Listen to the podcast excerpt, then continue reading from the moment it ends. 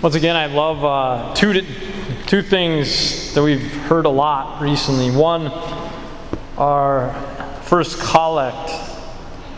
O God, who caused the minds of the faithful to unite in a single purpose, grant your people to love what you command and to desire what you promise.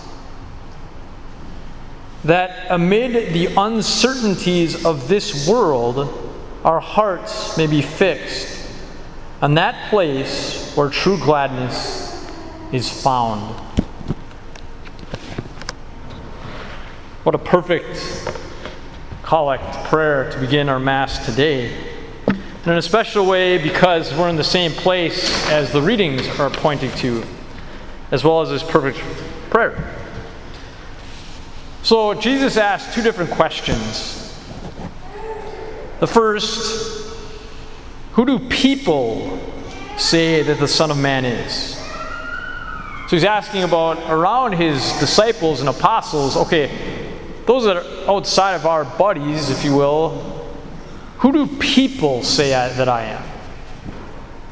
Second, but who do you say that I am? That means each and every one of us. Now, the second thing I started with, with first was with the collect or first prayer, and then now we're again connecting Matthew and Isaiah. And how many beautiful weekends in a row we've had that connection. And I've said before about what a type is, or what we'd say more in uh, uh, novel books about foreshadowing. And we have the same thing. So today in Isaiah, I will place the key of the house of David, and I will fix him like a peg in a sure spot, to be a place of honor for his family. So, what is that type? What is that foreshadowing in the Old Testament of Isaiah the prophet? It's about Peter. That's what we heard in the gospel today. Now, who did the people say to the Son of Man? We heard that already. And let's add about what about our society today. So again, we heard we heard about John the Baptist, Elijah, Jeremiah, prophets. But what about today? What would we respond in a conversation beyond Mass? What is Jesus about beyond Catholicism or Christianity. Well, I know I've heard different things. Well, Jesus is a guru, Jesus is a teacher, he's a philosopher, he's a prophet. He does these amazing things, he heals people. He's kind of like everybody else. He's got some charism, he's got some proclaiming and teaching and speaking, it's really like any important person.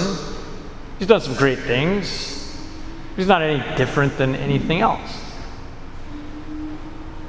Well, what did Peter say in his society? You are the Christ, the Son of the living God. Period. Not just a teacher, not just a philosopher, not just a guru, not just like anything else. You are the Christ, the Son of the living God. And by the way, the only person that ever said about the living God that someone on earth actually died and rose from the dead. That's, that's Catholicism, that's Christian 101. Nobody else believes that. Jesus said to him in reply, Blessed are you, Simon, son of Jonah. For flesh and blood has not revealed this to you, but my heavenly Father.